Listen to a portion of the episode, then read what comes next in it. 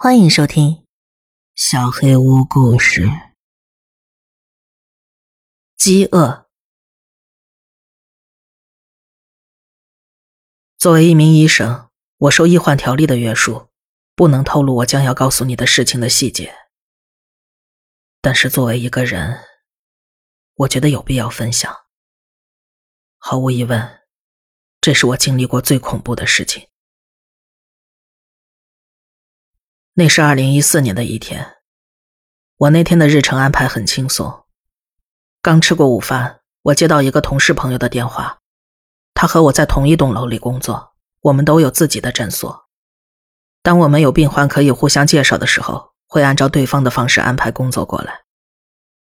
看到他打电话过来，我很高兴，因为我刚刚翻阅了一本令人不适的书。你现在忙吗？我想介绍个病人给你。不忙。下午没有安排，什么样的病人？看上去是饮食失调，他妈妈很担心。饮食失调，这种病例可能会令人不快。我之前在办公室查看病例的时候也呕吐过一次，不过我还是需要这份工作。好吧，送他上来吧。等待的时候，我整理了一下办公桌。让他看上去更体面、更专业。十分钟过去了，病人没有出现，所以我出门去接他。走到大厅，我看见电梯前站了一小波人在互相交谈。怎么了？电梯坏了。妈的，他可能被困在里面了。卡在几层啊？十层、十一层。那应该就是了。我同事的办公室在十楼，三层楼以下。根据我的经验，这破电梯要修好至少要一个小时。希望他没有密闭恐惧症。回到办公室，我给楼下打电话。怎么了？他被困到电梯里了。是吗？真可怜。他叫什么呀？阿米莉亚。呃，阿米莉亚。德什么的？好吧，谢谢。你刚才出诊的时候，要是有什么印象，一会儿喝酒的时候跟我分享一下。啊，当然。我先别说，我先自己看看。好吧。果然，一小时十分钟后，我听到走廊传来一阵欢呼，表明电梯又开始工作了。我觉得我应该出去看看他情况怎么样。所以走到走廊，跟那里的人群站到了一起。人已经聚集了很多，我没办法走到电梯门前，甚至没办法看到电梯门。但是我听到电梯“叮”的一声响，表明它在我们楼层停下了，还有门打开时滚动的机械声。人群中传来一声巨大的喘息，紧接着是一阵叽叽喳喳，有人大骂了一声。人们开始从电梯口往外挤出来，从我身边挤过去。我跟人潮搏斗着，向周围站着人群的地方走去。他们都目不转睛地盯着电梯轿厢内。当我逐渐走近，闻到了一股臭味，就像走进了一个多年没有洗过澡的隐士的家。这股味道就像波浪一样从电梯里翻涌出来，像瀑布一样倾泻在走廊里每个人身上。一个穿着西装的年轻人不禁掏出手帕掩住口鼻。我绕过他，往电梯里看。电梯里那个女人，跟我想象中完全不同。她异常的肥胖，体重应该在两百公斤以上，脸肿得厉害，眼睛几乎都被挤得看不见了，只剩两个黑点。她整个人都变形了。棕色的头发里还带着卷发器。他本人的出现，让方才关于味道的猜测更具象了。他满嘴都是看起来像烤肉酱的东西，嘴角甚至还露着一点正在咀嚼中的软骨。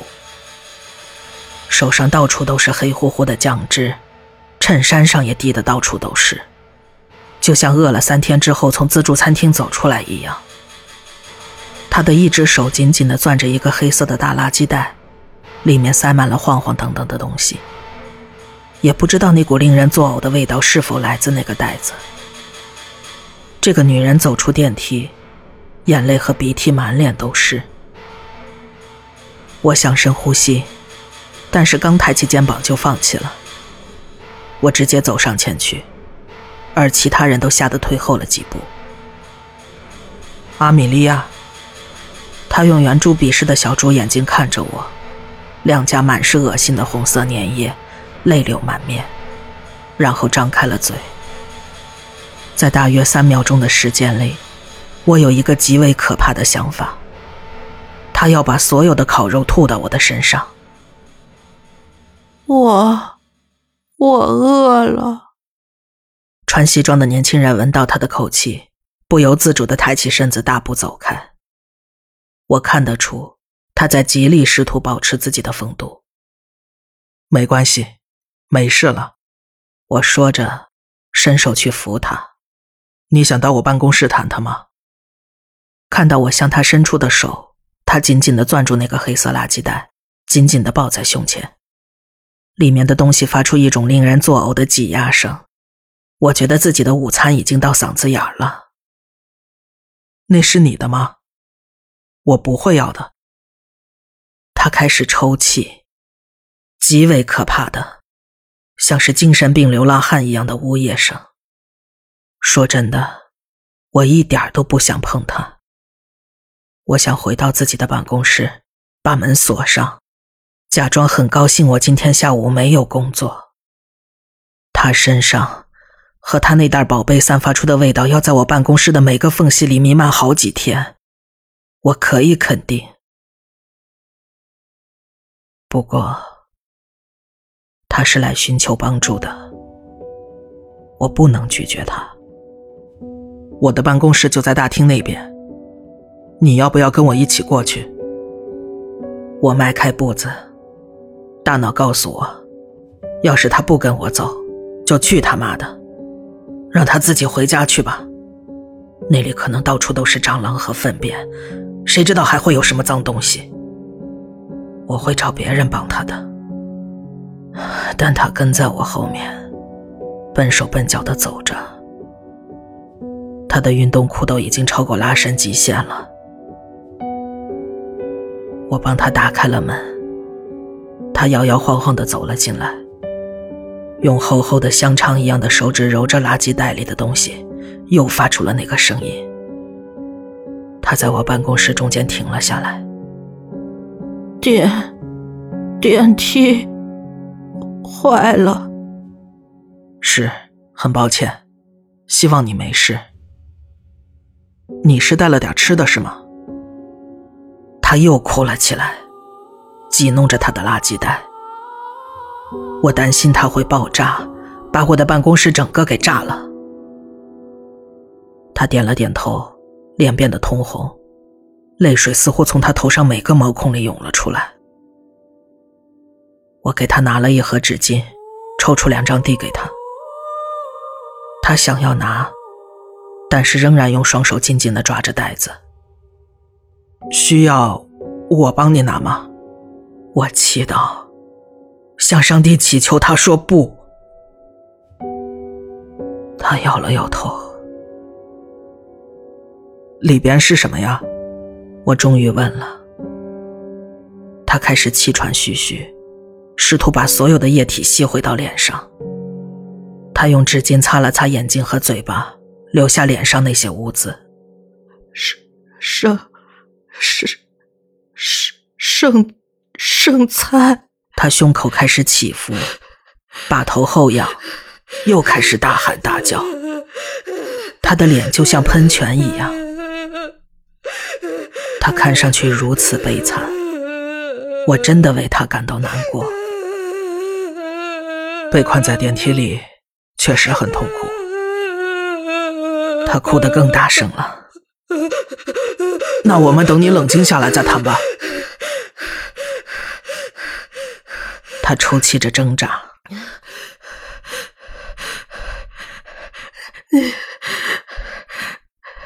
你，你，你想给我我治疗吗？是，但是今天不行。你要不先回家里放松一下？我觉得你现在的状态不适合谈话，但是我确实想帮助你。我们过两天再约可以吗？你觉得怎么样？我走回办公桌，拿出一张名片。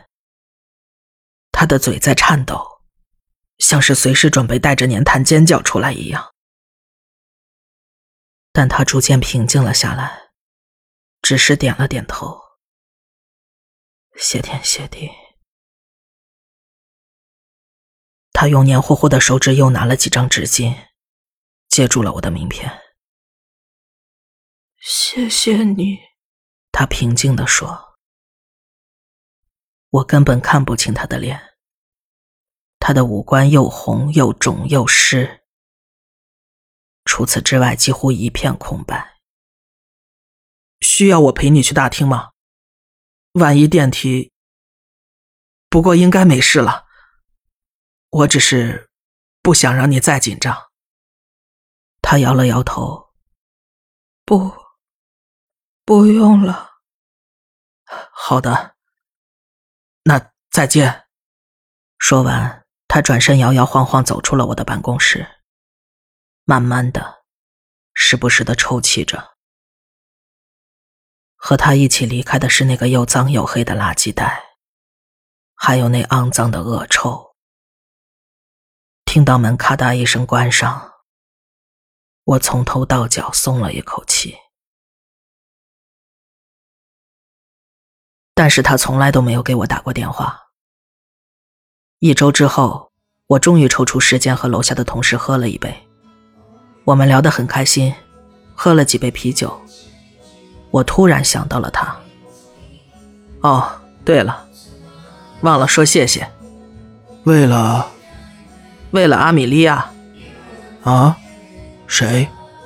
阿米莉亚，饮食失调。上周你送她来找我的，不记得了？哦，对。他嘬了一口啤酒。被困在电梯里那个，怎么样了？他太不健康了，一直在哭，简直就是歇斯底里。我劝他改期。但是他一直也没有给我打电话预约。你跟他妈妈谈过了吗？没有，我什么信息都没得到，只是给他留了张名片。你怎么看？典型的食物依赖，绝对是暴食症。他脸上全是……不，不是母亲，我说阿米莉亚。什么？你觉得阿米莉亚什么情况？我不是正要跟你说吗？他阿米莉亚，十二岁。骨瘦如柴，你说他有暴食症？啊？不，那不是。我被击中了。他跟他妈妈在一起。是啊，我把他们都给你送上去了。他们一起上了电梯。他看着我。直到他的脸上也出现了跟我相同的表情。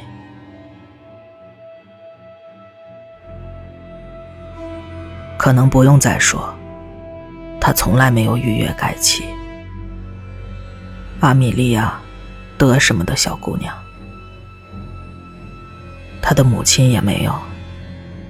就是那天我在电梯里遇到的那个肥胖的女人，满身血迹。